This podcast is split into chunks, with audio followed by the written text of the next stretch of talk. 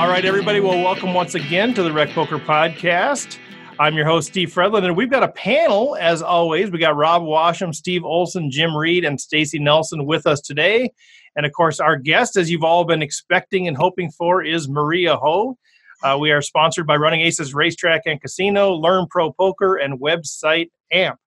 So, without further ado, let's not waste any time. Let's get into this conversation. And uh, here we are with Maria Ho. Maria, welcome to the Rec Poker Podcast.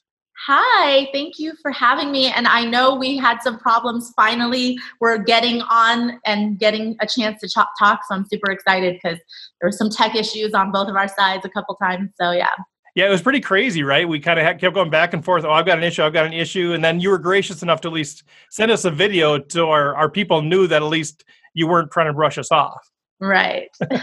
no, that was fantastic. So you and I, uh, we had we had one interaction, and I don't know if you remember this, but this is how you got to be on the show. That we played together in the World Series of Poker, and uh, you sat down at the table and you shoved like 15 big blinds uh, from middle position. I was in the big blind, and I I asked you. I said, "Hey, we're doing a series on women in poker.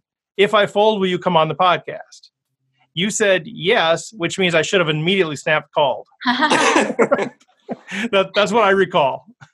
Yeah, that's that's basically how it happened. I mean, I didn't know what you had. I had king queen suited, so it didn't yeah. really matter to me. Like it could have gone either way, but a little secret. Even if you didn't fold, I still would have come on. If you called me and oh, me, I still would have done it.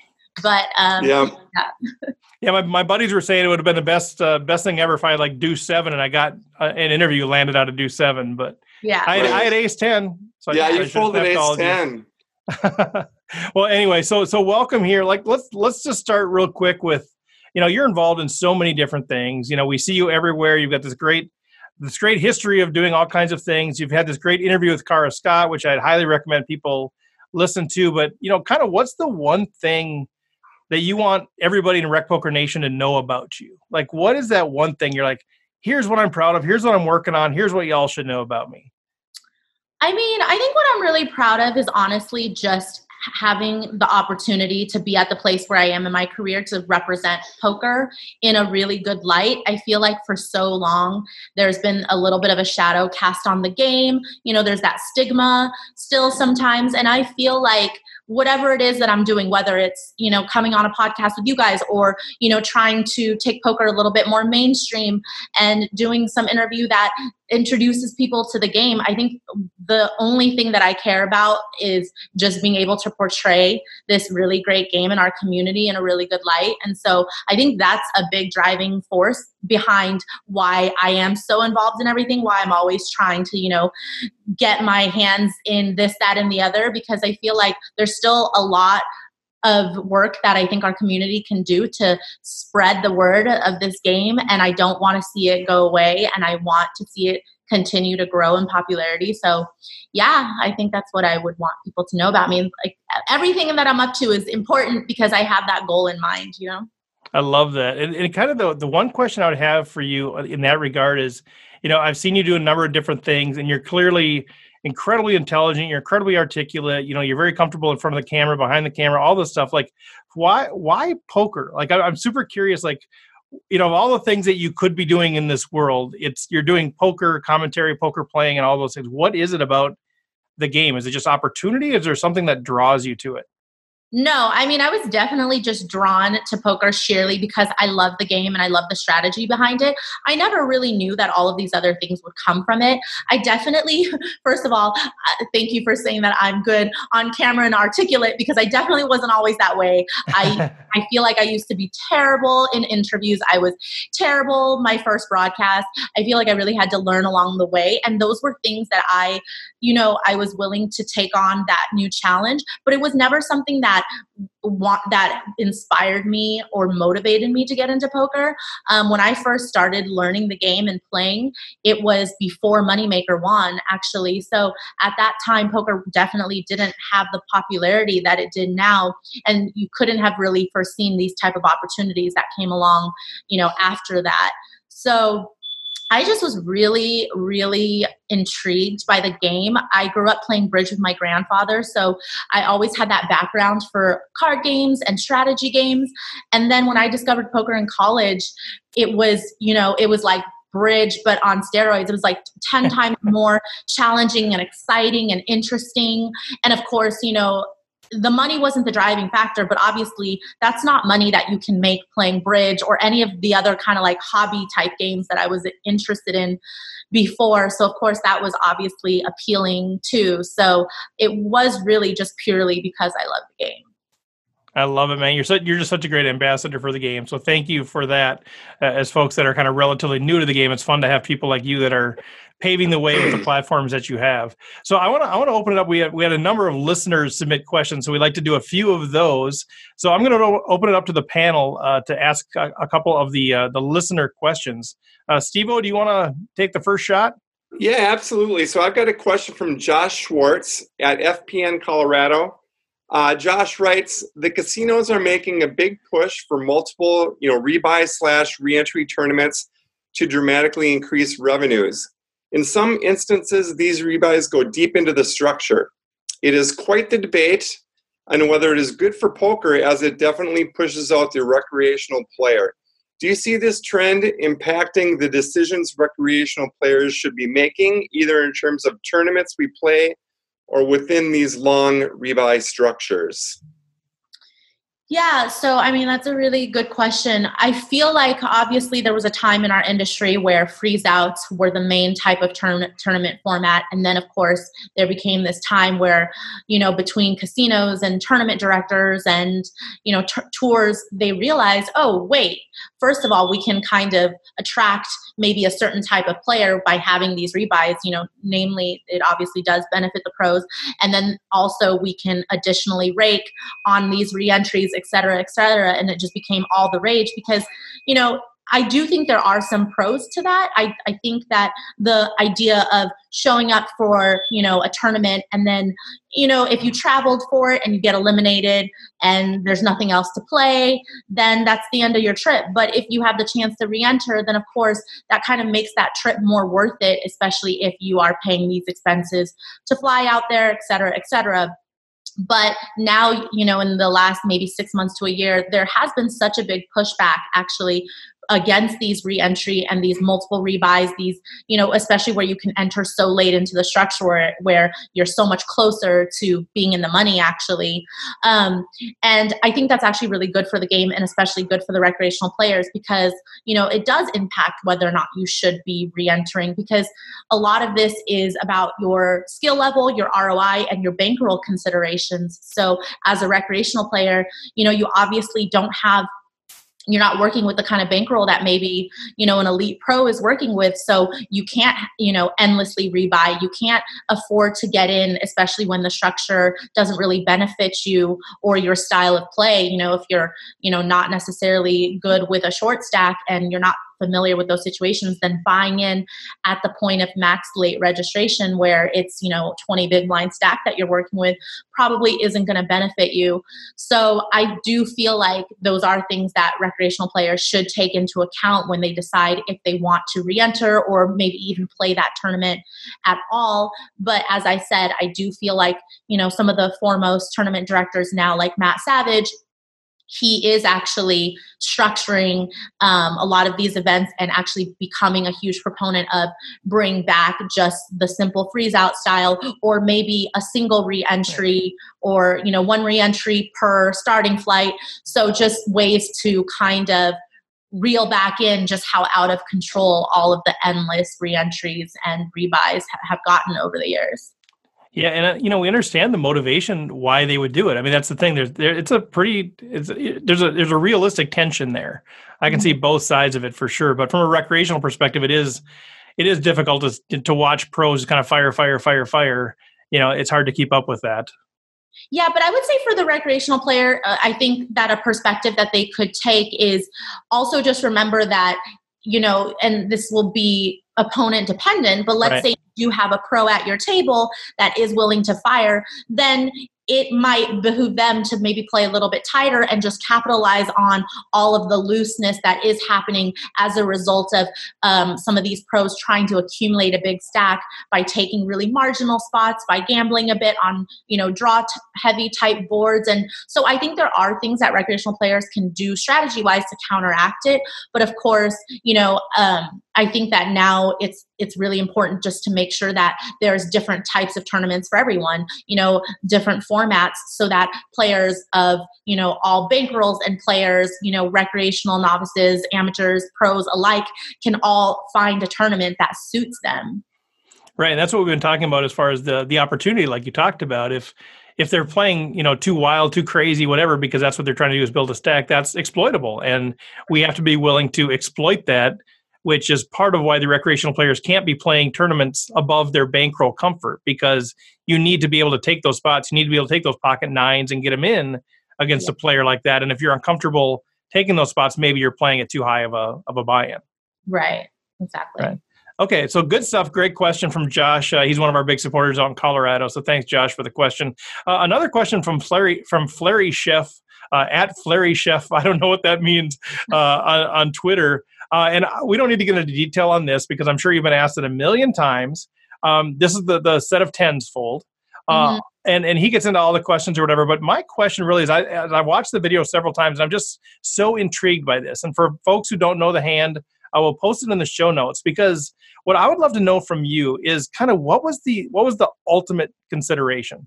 I mean, it feels like there's so many things to consider, but like as a recreational player looking at that, I think you know, a lot of recreational players just say, "Oh, I've got a set. I'm not going to fold it under any situation." Right. Uh, and you're sitting there with all of this information. I'm just kind of curious, like, what was one or two of the kind of the key linchpin decision points?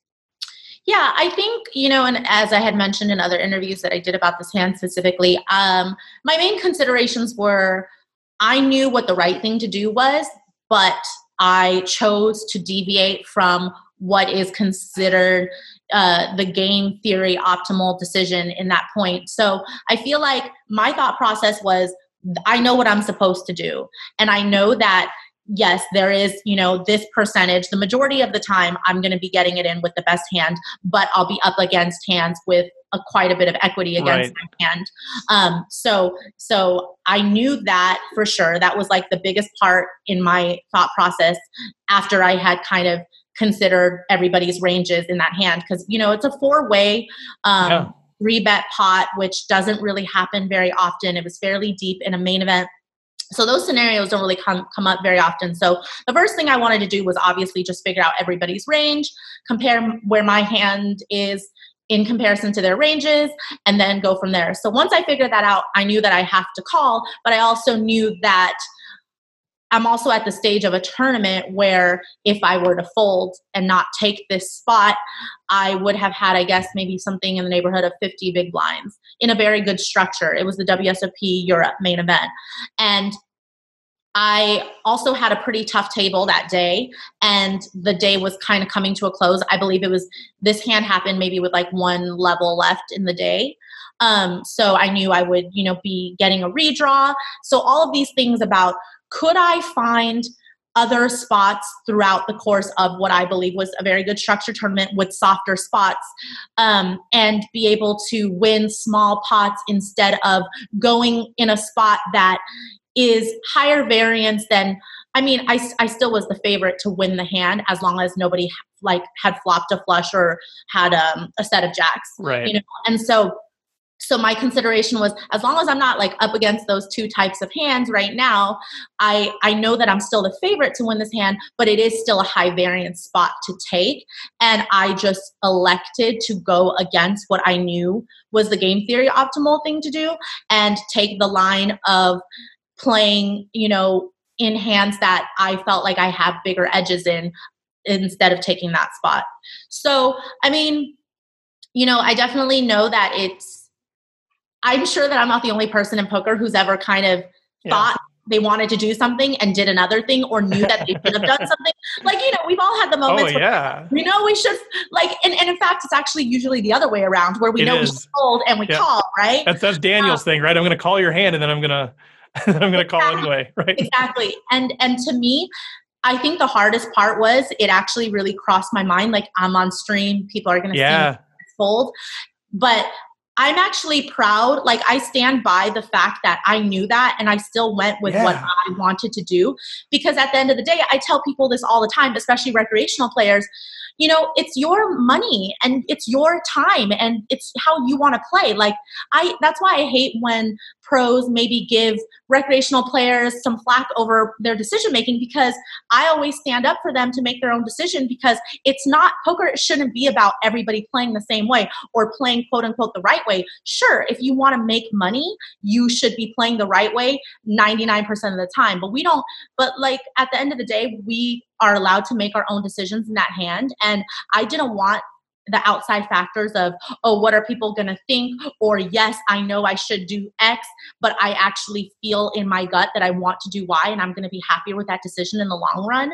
Um, and i just decided to do that. And so whether that decision is gto or not i'm just proud that i wasn't allowing those other outside factors and voices to get into my own decision making process because i think that's really important to trust yourself in poker and otherwise you'll just end up dwelling on it for the rest of that tournament, which also is pretty detrimental to your game. So, you know, I would love to say that I had the, I kind of did have the last laugh though, because I did make the final table. Yeah. Um, I went into that final table being the chip leader and I ended up finishing sixth. But I still feel like, and you know, it's not about being results oriented, obviously, but I just do remember after that slowly chipping up and, and it working out. Obviously, I was lucky enough that it did work out, but I just remember chipping up in other spots that didn't require me to risk my tournament life and didn't require me to get it in in a spot that I was somewhat unsure of because my opponent's ranges could be so wide in that spot actually that I just um that I just didn't feel comfortable. But there was, I had all these other situations that came up throughout the course of that tournament that was very comfortable for me. And so I just felt good about that, you know? Yeah, I, I, just I love what you said. I would have said like "Amen" like ten times in the middle there, but I didn't want to interrupt the sound bite. It was just so good. But no, I, I love everything you said about recreational players and all of us making the decisions, playing the game that we want to play, and you know, pros berating recreational players is just so bad for the game uh, in any way. But I I love and, and you know that you're on stream, and I love I love that you're willing to make that decision, knowing full well that you'd probably take some heat for folding a set of tens or whatever. But I, I love that idea too, saying, you know, at this stage in the tournament, I have a, you know, I think I have a skill edge, or I think I can chip up, or ICM considerations, or whatever. And yeah, you could even be, you know, you could be a favorite there, but that doesn't necessarily mean that you have to get it in. Like, mm-hmm. I think that's that's a consideration that recreational players have to take into account. Sometimes is sometimes when you're the favorite, even it's still okay to fold. You know, I don't know. I just like the the guts it took to to make that laydown. Thank you. Yeah. yeah, a fearless fold. I think sometimes a fold, especially when you're when you're on TV or you know people are going to see. Uh, it, you know, sometimes people make an, an, image decision where, oh, well, I can't actually fold this, and I think it, it does take guts to do it. So kudos there. Thank you. Yeah, I love it. Well, let's let me open it up to the to the panel. Any other any questions about strategy or uh, or anything else that you guys want to ask Maria? Jim, why don't you go ahead first, and then Rob. Sure. Well, I've got a question uh, more about being fearless than about strategy. But uh, well, a bunch of us at the Rec Poker podcast, we listen to other podcasts, and um, some of us had the pleasure of listening to uh, Kara Scott's The Heart of Poker. And so I learned something about you this week. I learned that you are a very good friend because you are friends with Kara in real life. Is that correct? Yes. And uh, so you went on the podcast and told a really fun story um, about your grandmother and how she comforts you and I won't go. I won't go into the details because you'll have to go check out the Heart of uh, Poker for that. Let's but um, clickbait. clickbait. You guys want to know, but you guys have to but you must have known that you were telling a story that was going to be the sort of story that people would ask you about on all the other podcasts around. So, like that, that must have been a, a, a fun moment in time. Did you know that you were going to bring that up on the podcast when she booked you for it? No, and I didn't know what her questions were going to be. And I knew that she had modeled it very differently, you know, her type of questions from traditional poker podcasts that I've done. So I had no idea I was going to come out with that information. Um, but honestly, I, I love Kara so much and I love her willingness to try things that are outside of the box. And so I wanted to like give her something that I normally would have probably felt really shy and reserved to, to share. Um, you know and and along the lines of kind of just talking about that that hand that i made that fold it's like i think five years ago that maria probably would have been like mm, maybe i don't tell this story on the podcast or maybe i don't make that fold with everybody watching but i do think it just has a lot to do with just growing into who i am and just being like you know what i can throw out those nuggets and those tidbits every once in a while and it's a little embarrassing but like i'm i'm really glad that i shared that with her and you know because we are friends and it did feel like I was just talking to my friend. So. Well, it, it, it came across that way. So another another fearless uh, Maria move there. Thanks, Rob. All right, I'm going back to the 2018 World Series of Poker main event. Day 1B, you're on the feature table, and about two, three or four to your right is Michael Mizrachi. Yeah. And this guy is a you know, you would call him a LAG, but he was absolutely a maniac at that table. Yes. So I want to understand how you approached that whole dynamic of playing against him. And you were in a good position wise on him. At least he wasn't directly to your left. So right, right. what was your what was your strategy changes to combat what Michael Mizrachi was doing? Yeah, so you know, Michael is just that type of player that, you know, he he will always put you to the test and you just have to be ready for it. So there is some like mental preparation when you see somebody like Michael at your table and you know that if you get involved in hands with him, you're going to have to be willing to make decisions purely based on the fact that he's who he is and he plays a certain style and everything else can kind of go out the window you know? Um, so especially in an event like main event nobody really wants to play big pots if they don't have to you know especially on day one.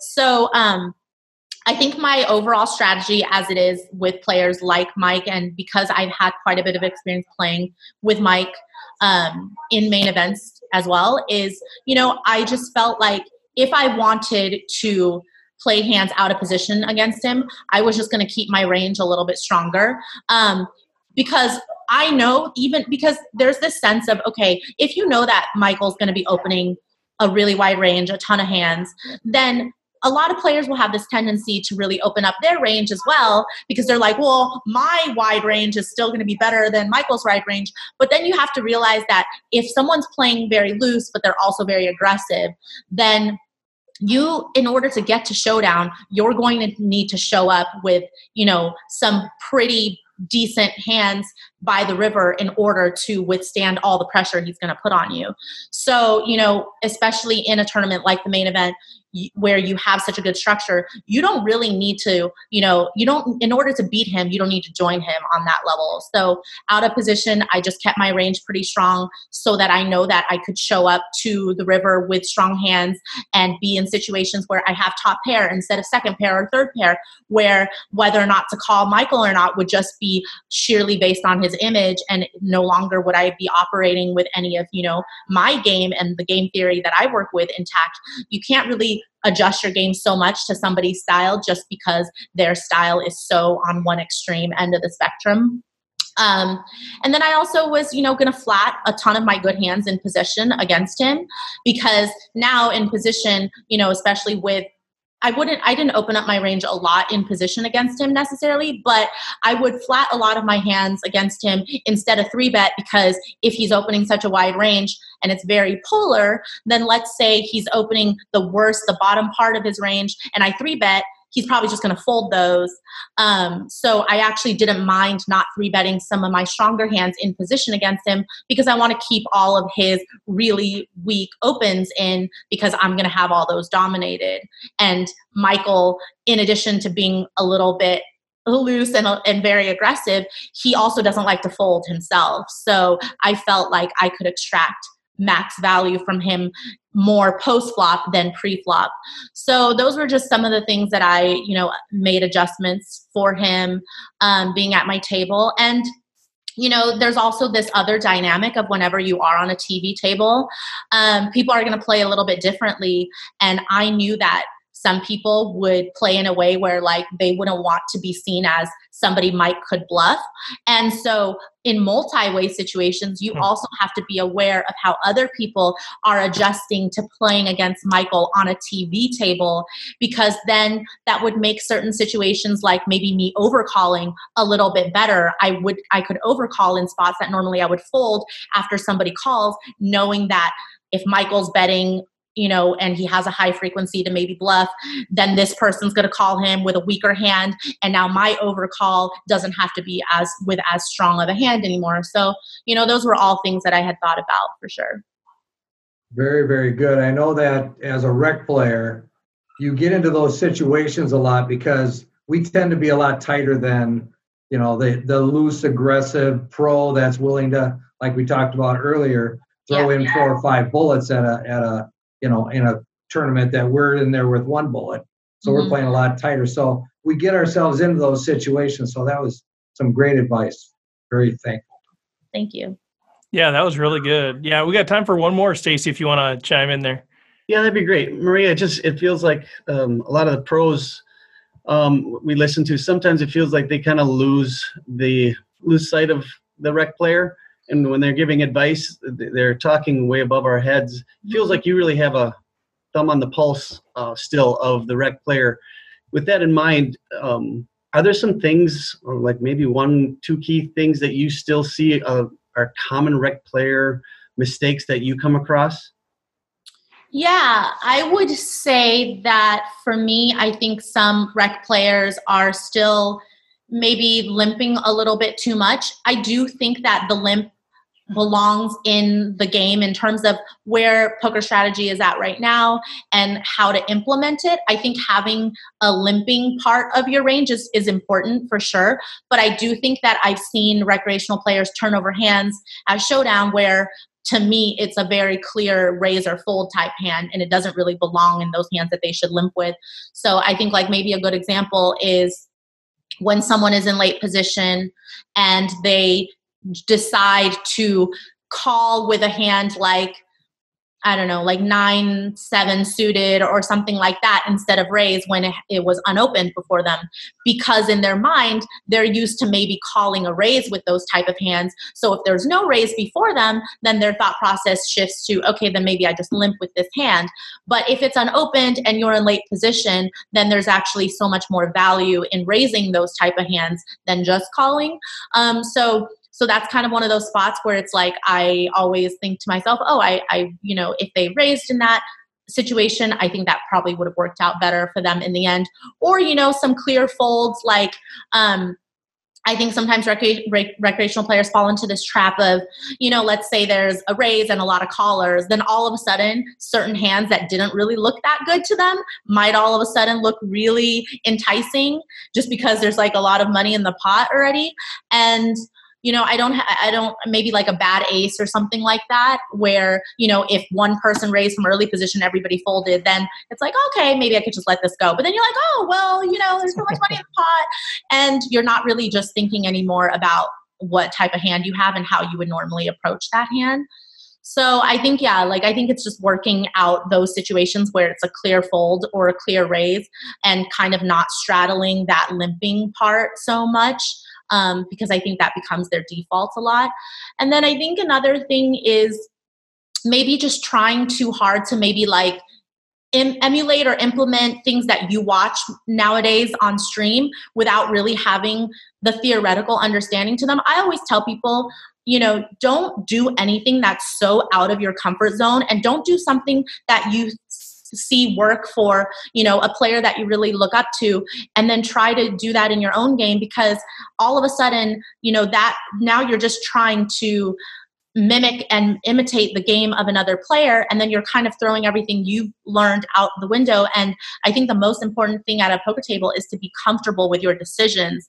And I think when you're uncomfortable with your decision, like let's say you choose to be more aggressive with a hand and three bet something because you saw some pro do it and you three bet pre, now all of a sudden you don't really know how to continue post flop because you haven't really had a lot of experience you know okay, well, now on the flop, turn the river, what am I supposed to do? And then all of a sudden you end up losing more chips that way. And it's never really that bad necessarily to fold a hand that you don't have to three bet. So I just think that there's some mistakes that they make that are just like minor adjustments. Um, but I think nowadays, especially with how much poker content there is out there, I think people are just trying to absorb all this information without really knowing the why behind it.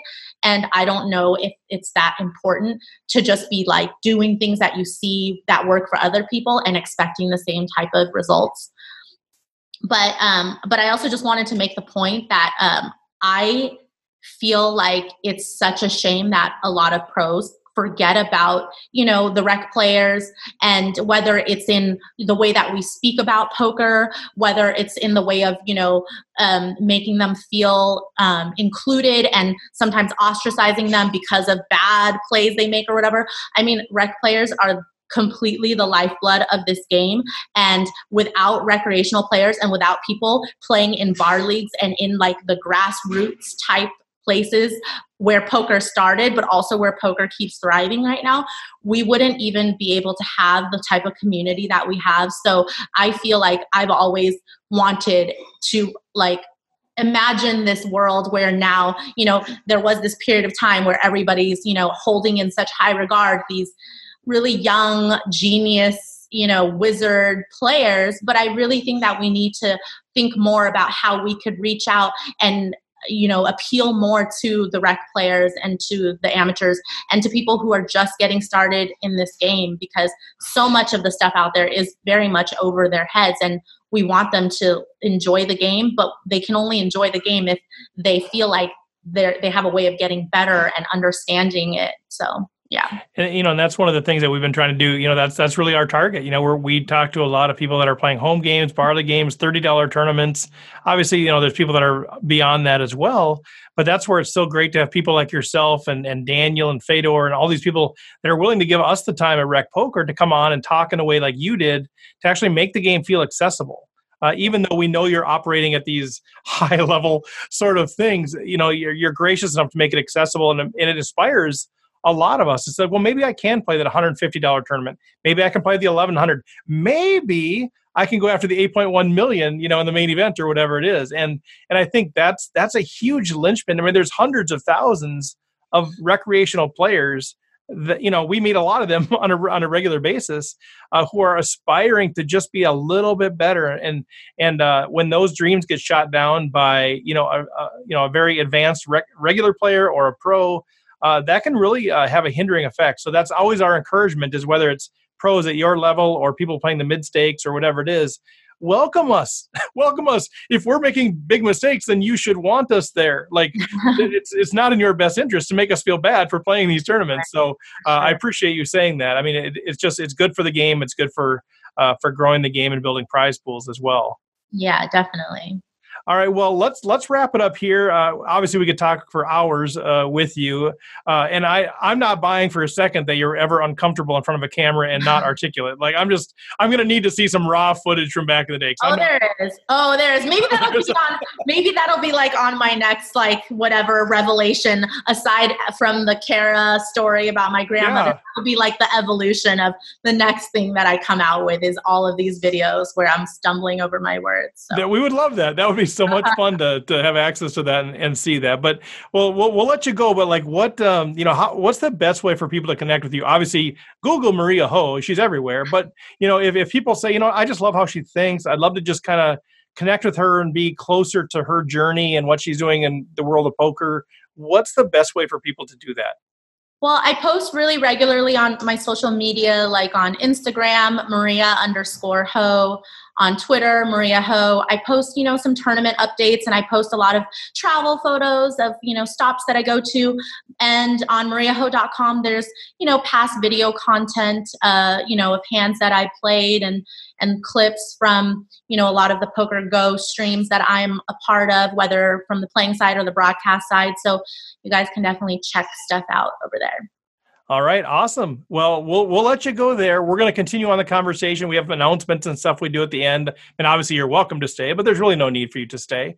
Uh, so we'll sign off there. But just seriously, uh, you know, a lot of gratitude from the Rec Poker uh, Nation here uh, that you're willing to take the time and hang out with us for a little while. Well, thank you guys for having me on, and I'd love to come back sometime. So I'm sounds sure good. happen. All right. Careful what you wish for. All right. Guys. Take care, Maria. Bye. All right, everybody. Well, there she goes, Maria Ho. That was absolutely fantastic uh, from my perspective. What's what's your guys' thoughts? Very articulate, very smart, very understanding of where the the poker community is and and what is important to the poker community. I think she's a great ambassador for poker. I mean, everything she says, everything she does, she's so genuine and real. Everybody can really get behind her. So I think it was, yeah, great talking to her. Yeah. Yeah, absolutely. Really gracious. Just, yeah, just a wonderful guest. Yeah, and that you know that was sort of my perspective when I, I, played with her at the table for maybe an hour or something. I don't know. Part of it is I didn't want I don't want to get all in with her because I didn't want either one of us to bust. It was just too too much fun to be playing at the same table. Right. But but you know honestly that was my perspective from just the one hour even. And you never know is this people's shtick or whatever. But uh, my experience, her experience here, by all accounts, from people that I've talked to, she's the real deal and she's authentic. And and uh, I think I think she was just delightful. I think it was wonderful to have her on here. Yeah, absolutely. Hey, Steve, I have a question for you. When you folded the ace 10, how many bigs did you have? I had like 20. It was like three quarters of so my stack. It was a pretty much, you were pretty much, she had you covered, but not by much. Well, I, I had her covered. She had like 15 bigs. I had like 20 oh, bigs. It was, okay. it was a pretty loose fold. But you know, it was it was middle position. It wasn't like super late. She was like in the five seat. I was in the nine seat. Oh, sure. So I understand. Uh, yeah, it's one of those. Yeah. It was a thousand dollar buy. Like she's right. I mean, it's, not like it's a thousand dollar buy. Blind on you. No, no, small blind. I think I just snap called. Yeah, for sure. Yeah. then she did. She did DM me later. It's like I king queen. I'm like ah. but you well, know any what? other thoughts on the interview, guys, or should we move on to the cards next? Got to come. Yeah, yeah. All right, guys. Well, let's let's move forward because we've got some uh, a fair amount of announcements here today, uh, and we've moved them to the back end because we like to take our time with them uh, rather than rushing through them. Because people said, sure. "Steve, you always rush through them," so uh, I'm not going to rush through them. But we actually have a pretty big announcement uh, today. Uh, I'm actually excited to make this official. You've maybe seen it on Twitter already. but we've been at Rec Poker. We've been invited to be part of this newly formed uh, card player lifestyle family of podcasts. So the Poker News had a network of podcasts that has since disbanded, and as the the torch has been picked up by Robbie Strazynski uh, with Card Player Lifestyle, and uh, he has connected with the Bernard Lee Poker Show, and then he also extended an invitation to Rec Poker uh, to be part of this group of independent poker podcasts that uh, that basically have a, the same mission in mind, which is to grow and, and learn the game together in community. And so uh, we're really excited about it. It really is quite an honor that they reached out. Uh, and so we are joining the Top Pair Home Game Poker Podcast, which is uh, hosted by Robbie Strazynski and Bruce Briggs, and the Bernard Lee Poker Show, hosted by longtime poker uh, known personality Bernard Lee. So really excited about that. Uh, I actually had the opportunity to uh, have a quick interview with each of them today as part of the promotional piece and helping their listeners understand who Rec Poker is and what we're all about. And uh, feel really excited about the relationship with those guys. I've had long conversations uh, with both of them about what this is, what it is not, uh, and we're not going to lose any of our independence. We keep doing what we're doing, uh, serving Rec Poker Nation the best way we know how.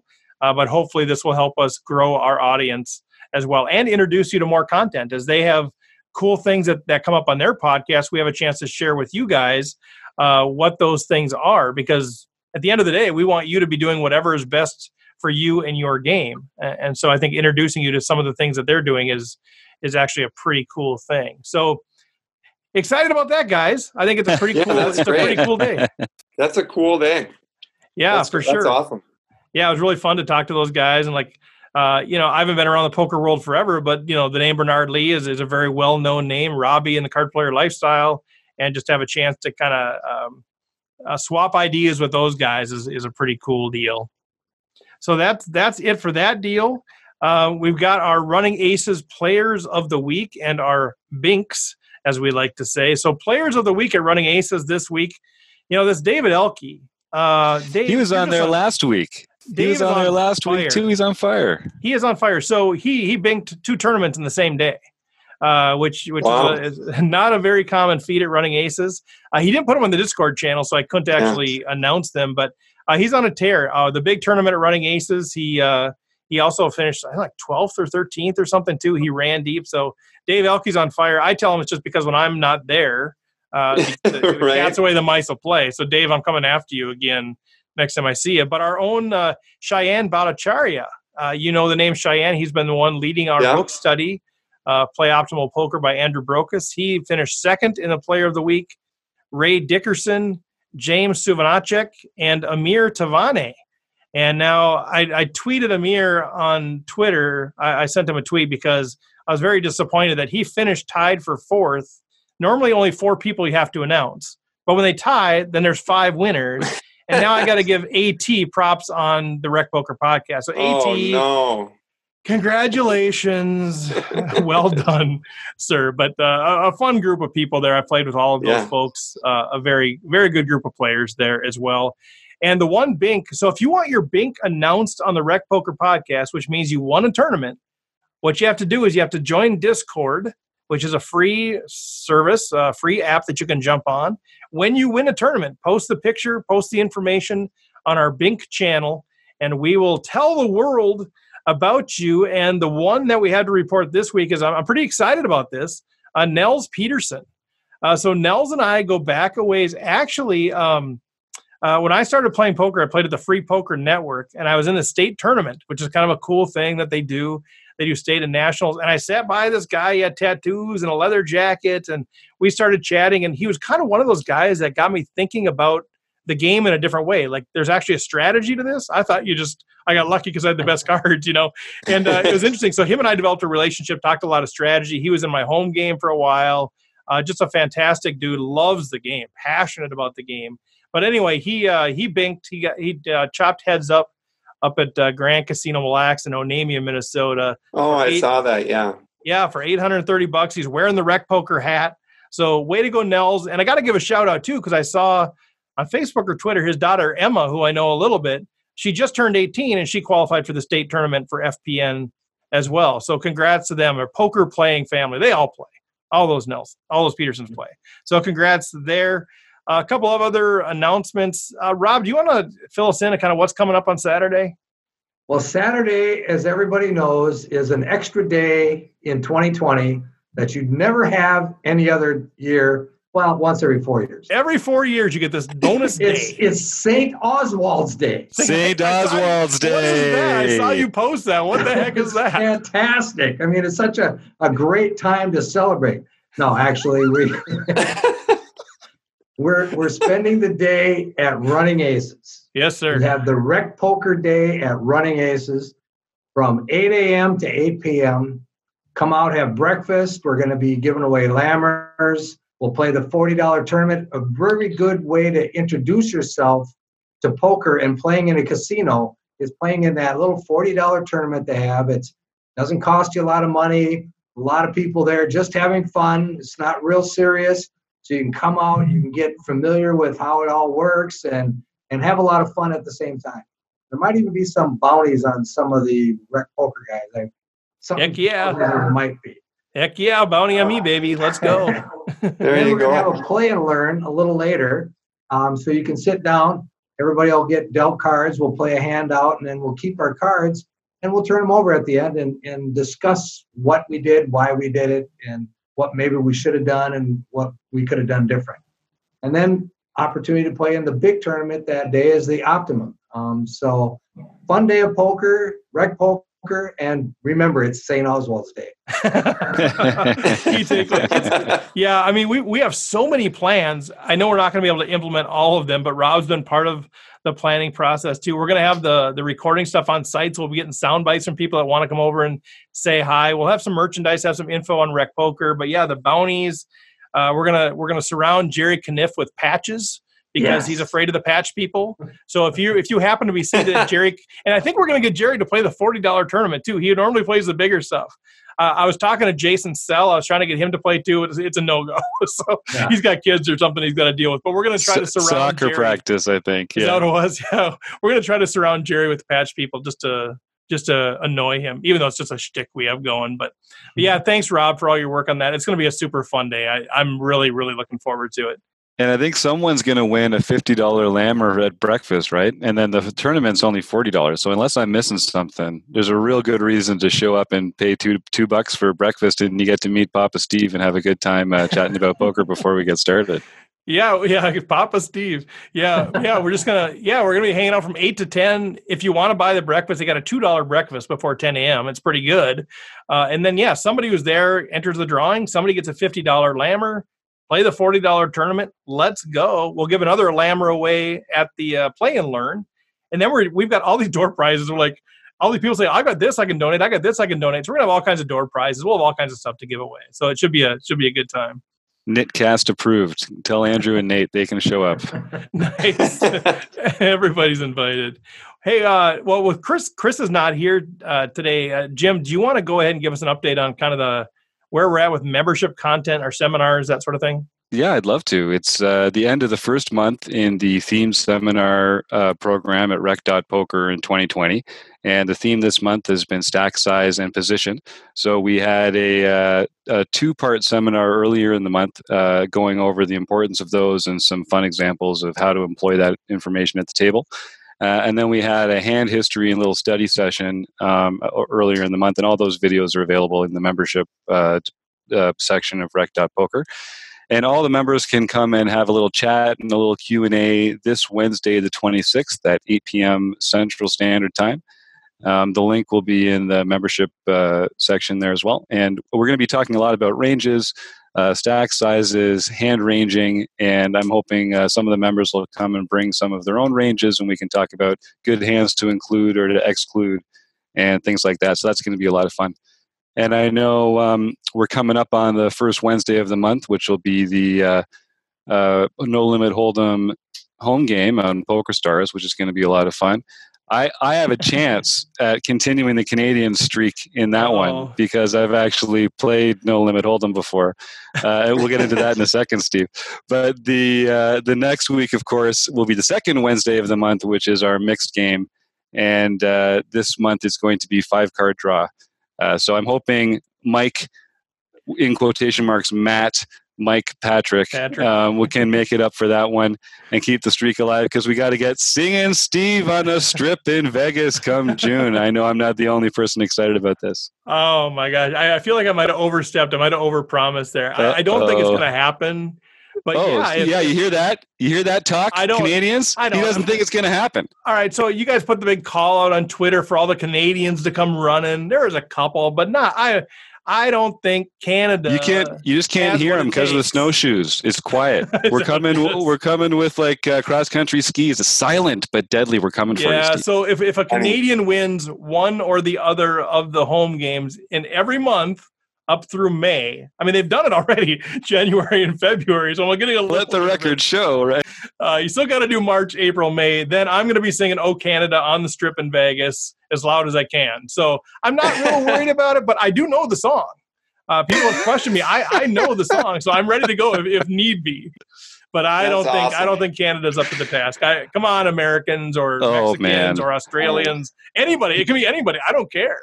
I Uh, hope you're hungry. You're gonna be you're gonna be eating those words, Steve. That's I funny. like that Chris is already doing a little recon on like locations. He's doing some location scouting is. down there. A second, He's got it figured out where. I know that's crazy.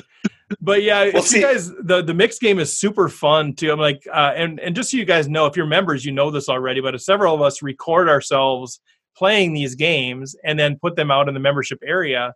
And I think you know when they're games that we know, I think there's a lot of good information there, especially for newer players on how we're thinking about the game. Uh, for those games that we don't know, like deuce to seven, single draw, whatever that was, it's entertaining. I think so. Uh, we'll be doing that with five card draw, and John Somsky, who's organizing all of it, has actually put together uh, little tutorial videos for each one of these. And so we do have out on YouTube now a little, I think it's like ten minutes or less, um, a tutorial on five card draw in case that's a new game for you. But yeah, it should be super fun. Uh, it's a Perfect. lot. It's a lot of fun. Uh, other stuff coming up, uh, just to make sure you guys are aware of. You know, if you're getting the newsletter, a lot of the stuff is in there. Uh, but we just like to make sure everybody knows what's going on. So, Learn Pro Poker uh, is Ryan LaPlante's uh, training site. We have a great relationship with Ryan. Had a chance to actually talk with him in person for about an hour a couple of weeks ago out in Vegas. Uh, fantastic dude. Love what he's doing with the site. Uh, we are an affiliate, so if you want to become a member, use our link. But he also just introduced this new program where, for absolutely free, no credit card needed, you can get like 10 videos of his just for free, just to try out his site. Uh, and we've been putting our link, our affiliate link to that free uh, piece everywhere as well. So check that out. There's nothing to lose there, um, and it's just really, really good stuff. Uh, also, uh, we're, we're continuing to look at other things that we can offer based on the feedback that people are giving us, what they'd like to see. And so we are actually connected now with a few poker coaches. And so if you are in the market right now for uh, somebody who can give you personal coaching, one on one, meet with you either over video or in person, and just kind of work on your game one on one. If you have the financial wherewithal to support that, uh, we're, we're developing a stable, I guess, of coaches who can do that. Uh, right now, we've got a couple who are committed to it. Matt Hamilton, who many in Minnesota know is a very top ranked uh, recreational player, a great mind, a friend of the podcast. And Ryan LaPlante is also available for this as well. So if you're interested in pricing on those things, uh, just reach out to us on that deal. We also uh, have started accepting submissions of videos. So if you have a video of yourself playing and you want it analyzed, or even if you have a video that you know somebody else put together that you want analyzed, uh, you can submit that to us, and we'll actually do analysis on that. And we've got a, a few different groups of people that are willing to do that. You can either have like the rec poker panel uh, do the analysis on that as we watch it. We give commentary, and we just recently did that for Jeff Klamala. Uh, and Jeff was like, "Man, this is amazing! It's just a glowing review." And so, Jeff, thanks for trusting us with that, and we're glad that you're excited with it. Uh, we were really excited to kind of do that breakdown. Uh, but we also have Matt Hamilton, Max Havlish, a couple Minnesota guys, Ryan LaPlante. Uh, we got people that are available to do that for you. Uh, if that sounds interesting, just let us know. Uh, we'll fill you in on all the details with that deal. And then we have so many announcements. I'm sorry, but there's just so many cool things coming out. It's so exciting. It, you don't have so to many, apologize. It's well, so exciting. I, I, have to apologize. I'm taking so long, but it's really good. So the next thing that we have to announce uh, that we'll give more details later is we're forming these communities of bar leagues and home games. And so what that looks like, uh, we'll give you all the details later. We'll give a full like I'll probably do a special episode just on the new things that are coming out. Uh, but if you are playing in a home game and you kind of want to be connected to rec poker at a little deeper level, uh, we're, we're working that out so you can be connected. You can actually get promotion on the Rec Poker podcast. Uh, people that are in your league uh, can be invited to like a one-time home game where we'll do like a player of the year thing. Uh, the people that win your league will announce it on the Rec Poker podcast. Same thing with people that are in bar leagues. So we're not, we're not replacing bar league networks. We're not replacing home games, any of that kind of stuff. We're just supplementing it. So if you run one of those things, a bar league or a home game, and you're like, man, this would be really cool to like tell people if you win this, you'll be announced on the podcast. Let us know. Uh, we'll give you all the details on that deal. Uh, but watch for more details uh, to come out there. So I'm going to take a breath now and let the this is where I love doing the panel, man, because I don't have to talk the whole time, yeah. even though I obviously still talk way way too much. But Jim, why don't you? Uh, how can people connect with us if they are not already connected? well, the number one step is to go to rec.poker. That's all you have to type in. Just go and type rec.poker into uh, Google and it'll send you right to us. And once you're there, you can sign up to the uh, weekly newsletter, Twerp, This Week in Rec Poker. Be a twerp like me. Uh, you can also join our Discord community, which is fantastic. There's all sorts of great uh, uh, hand discussion strategy on there right now. Um, there's a lot of uh, life in poker stuff. We're celebrating Binks together. We're planning WSOP uh, trips. So Discord's been a great place for the uh, Rec Poker community to come together. Um, of course, at Rec Poker on Twitter, we put a lot of stuff out there. Um, and you can see us on Facebook, we're on SoundCloud and YouTube. Um, but the most important thing you can do is just go to rec.poker, poke around. We've got a ton of free resources there where you can just link to uh, our, some of our partners' sites that have free stuff there as well. Lots of ways to improve as a player and to get to know other folks that are trying to do the same thing. So uh, good luck with that. And of course, please go to at Maria Ho on Twitter and say, "Hey, we heard you on the uh, uh, Rec Poker podcast," and um, let her know that you heard you heard her here, and maybe she'll uh, come back sometime soon and give us another great interview. Yeah, that's a great point. I mean, a lot of these folks that have been on are like, man, that's really cool that your community, you know, let us know that they heard us. Uh, and I think they, they take notice of that. Uh, so if we want to keep getting these great guests, uh, they, they all know each other. They'll talk to each other. They say, you know, Maria asked Daniel, hey, what was your experience like on Rec Poker? He's like, it was awesome. They were fun. You know, I think that's what we want to hear. So keep, yeah, keep supporting us that way by just letting folks know that you liked hearing from them. And same thing for the Learn Pro, uh, Learn Pro Poker affiliate the there. The, thanks, Steve. we don't edit either on this show, nope, so everyone's no going to hear baby. that. But that is a really great. It, it's completely free, uh, and it it when when you click our link to go through there, it doesn't cost anybody a penny, but it lets them know that you heard about them through us, and then that's going to keep them sending us good offers and coming on the show, and uh, uh, we benefit from that in a lot of ways. So uh, do reach out, engage, let us know that you're having a good time, and let other people know that you're having a good time here. Yeah, assuming you are, which I know you are. If you're still listening to these announcements, you're having a great time because you. Oh, the they're having. Oh right? yeah, they're loving it. well, let's. Uh, so so next week, Jen Shahade is going to be in the house. Uh, we've had her on the show before, but uh, before she'll be back by popular demand. Uh, kind of a, a, chess wizard slash poker wizard. Uh, really excited to have her back on. And you know, we covered a lot of stuff, but if you really do want to support what we're doing, uh, become a member. I mean, that's fantastic. Ten bucks a month a hundred bucks a year. Uh, you get all this content. I mean, it's when we talk about these seminars, you don't realize the work that Chris is putting into this and the team is putting into this. We're producing like a three to four hour seminar every month, which is fantastic. Uh, and so that's a great benefit. If you don't want to do the membership thing, give us a buck a month on on Patreon. That gives us uh, your support, lets us know that you're behind us. Uh, but otherwise, just enjoy as much as you as you want for free. All the stuff that we have out there. We love when people rep the brand. We love the sp- the sweatshirts. We love the hats. We got patches on the way. All kinds of cool things happening there. Uh, if you want something, we can certainly uh, hook you up. Like, rate, review on iTunes, Stitcher, SoundCloud. Uh, like all of our 888 articles that we post on Twitter. All of this kind of stuff. All of your engagement and interaction uh, is super uh, helpful in terms of supporting what we're doing and as we try to expand and give you more and more opportunities. So, with that, um, uh, well, let me let me do this before I give the official wrap up. Uh, uh, Stacy, Steve, Rob, Jim, anything else that you guys want to throw in there that popped in your brain as we've been chatting? Just uh, you know, just real quick, you know, kind of a follow up with the question that I read from Josh.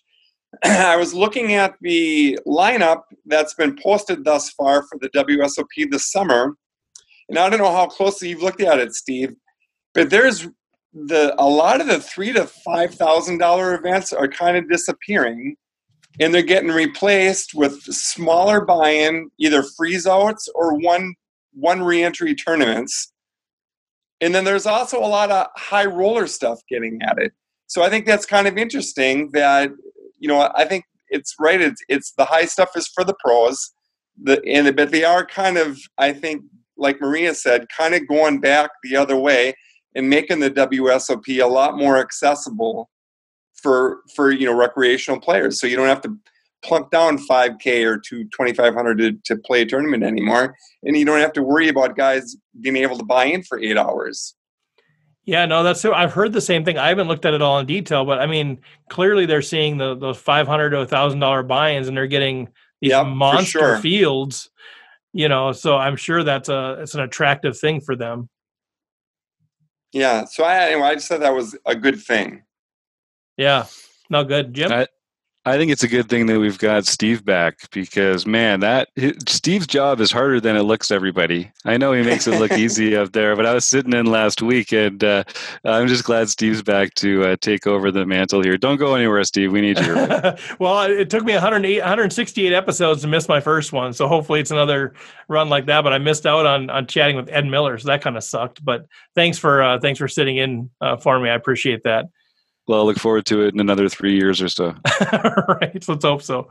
All right, guys. Well, let's sign off there. Uh, official sponsor, Running Aces, all things rec poker. Uh, they got the racetrack, they got the casino, and now they got the hotel. Let's go. Let's get people in town staying there and playing. Uh, thanks for those guys. They've been supporting us from day one. Uh, they believed in the vision of Rec Poker. So thanks to uh, Running Aces. Also, Learn Pro Poker, or however Jim said that before. I don't know. Learn Pro, Learn Pro. and also Mark Brashan's uh, website, AMP. Uh, they are also sponsoring the show. So that's it, guys. Uh, we will catch you next week. Thanks so much. All right. Thank you, Steve.